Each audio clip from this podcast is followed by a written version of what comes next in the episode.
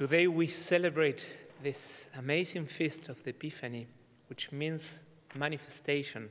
That's the word Epiphany means.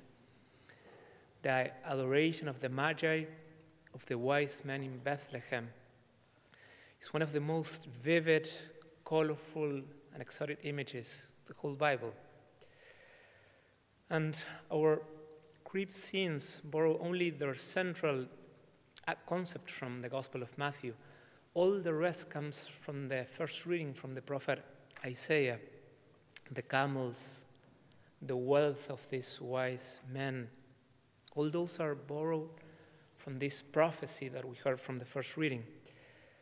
The prophet Isaiah, 800 years before Christ, when the people of Israel was in exile, he foresees an amazing thing in the future. He was not portraying a particular moment, but his vision was looking like centuries ahead.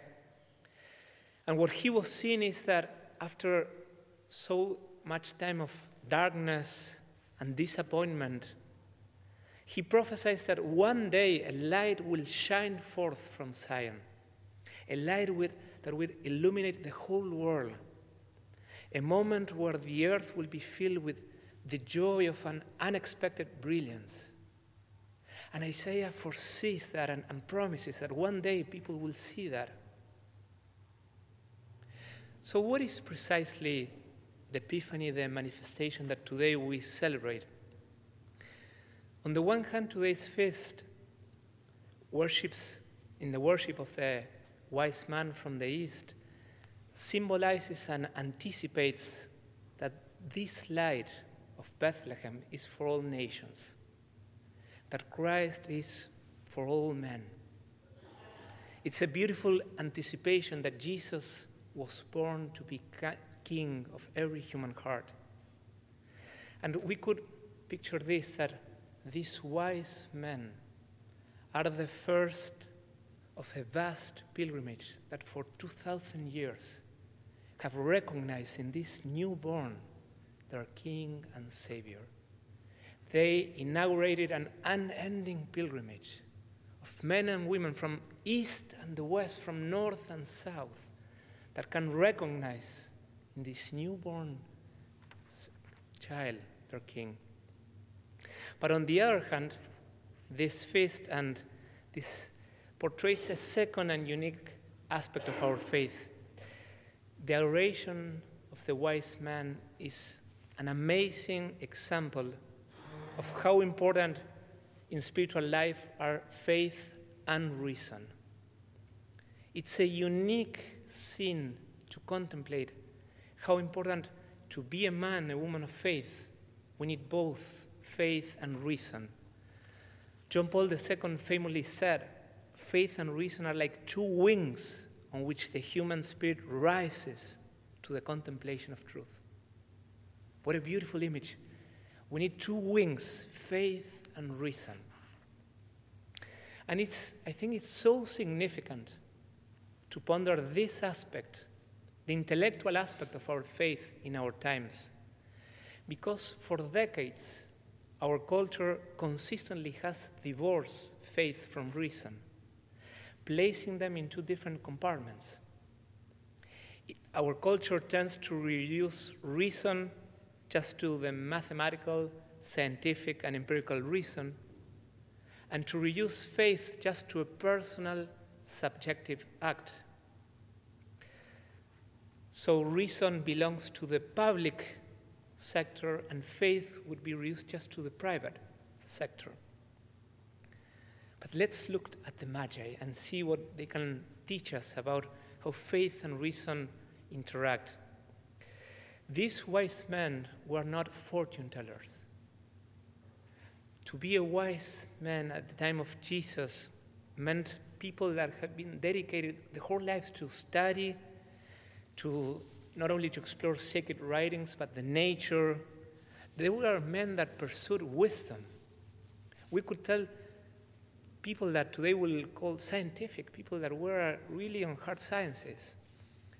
And there's different scenes where we see how their reason had their faith. The first scene, they say, Where is he who, who has been born King of the Jews? For we have seen his star in the east and have come to worship him. By saying we have seen the star, they are saying that our reason has helped us to reach this point. We have trust our intelligence to bring us to Bethlehem. The created world can speak about our Creator. There's no opposition between reason and faith. They were guided by the star. And by saying we have come to worship Him, they are saying, if this is true where our intelligence is leading us, then this newborn deserves worship. That's an act of faith, to worship Him. In the next scene, we see that they are listening attentively to the scribes, that they are pointing out that Bethlehem, according to Scripture, is the place where the, the newborn must born. And again, here we see an example where faith empowers reason to keep on seeking. Faith can lead our intelligence to explore our faith, to know more about our, the teachings of the church, not just to remain in doubt, but to look further. That is what is happening with the Magi, to consider new aspects of the truth. And finally, the Gospel says, the star which they had seen in the east went before them till it came to rest over the place where the child was. And of course, this was a miracle. It's not possible that a star may move from the east to where the place Jesus was. But isn't it a compelling symbol?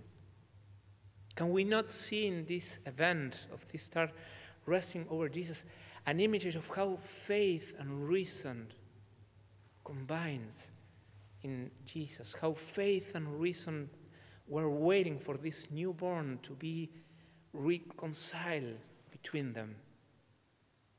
We believe in the Catholic Church that faith and reason can never contradict themselves because God created both.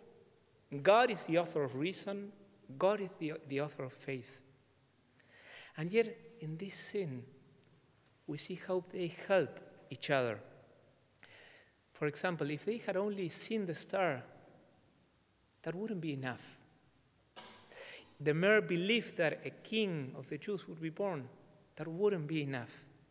It was the interaction between what the, their intelligence was saying and their belief that helped them to arrive to the feet of Jesus.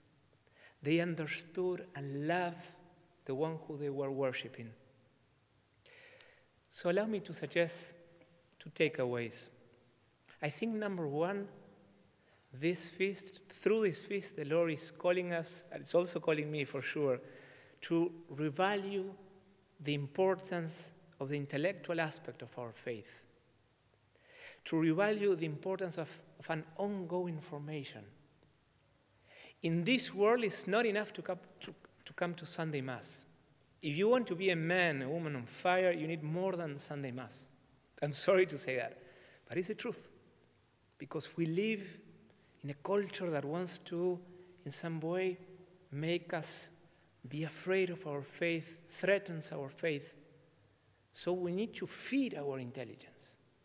We, if, want, if we want this year to be a year of growth, we need to invest in our intelligence.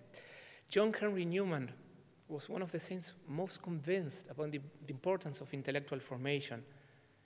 And speaking to the lay people of his time, he said, What I desire in Catholics is the gift of bringing out what the religion is.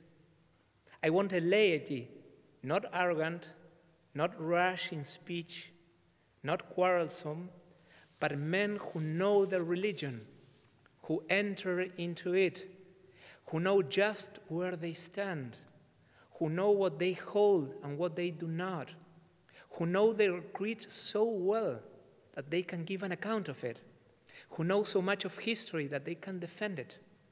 I want an intelligent, well instructed laity. I wish to enlarge your knowledge, to cultivate your reason, to get an insight into the relationship of truth to truth, to learn to view the things as they are, to understand how faith and reason stand to each other. What are the bases and principles of Catholicism? What a text. The Lord wants of this community a well instructed community so we may be a light for the sea, a light that, is, that stands and enlightens others.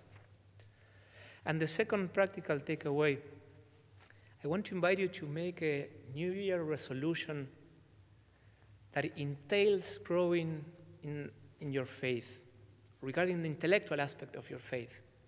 I want to encourage you to pick one theme or one book that you want to deepen during this year. Maybe an issue that is not so easy for you about the faith, maybe something that someone in your family brought up, your co-workers, a friend, maybe like a issue that is not easy to defend. I want to encourage you to deepen on that. Maybe the real presence of Jesus in the Eucharist. Maybe how to interpret the Word of God. Maybe how to face the problem of evil, where we stand as Catholics, and so on. And so that nobody may feel exempted, we have included at the end of your song sheet five recommendations because maybe one can say, I, I don't know any book about this. Well, there's five that you can, good starters. Five books that really can help you. You can choose another one, but that's something to start with. So today, the Epiphany speaks to us about faith and reason, these two wings that the Lord has given us. I invite you that during communion, you may use both to imitate these wise men, they said that they f- fell down and worshiped Jesus.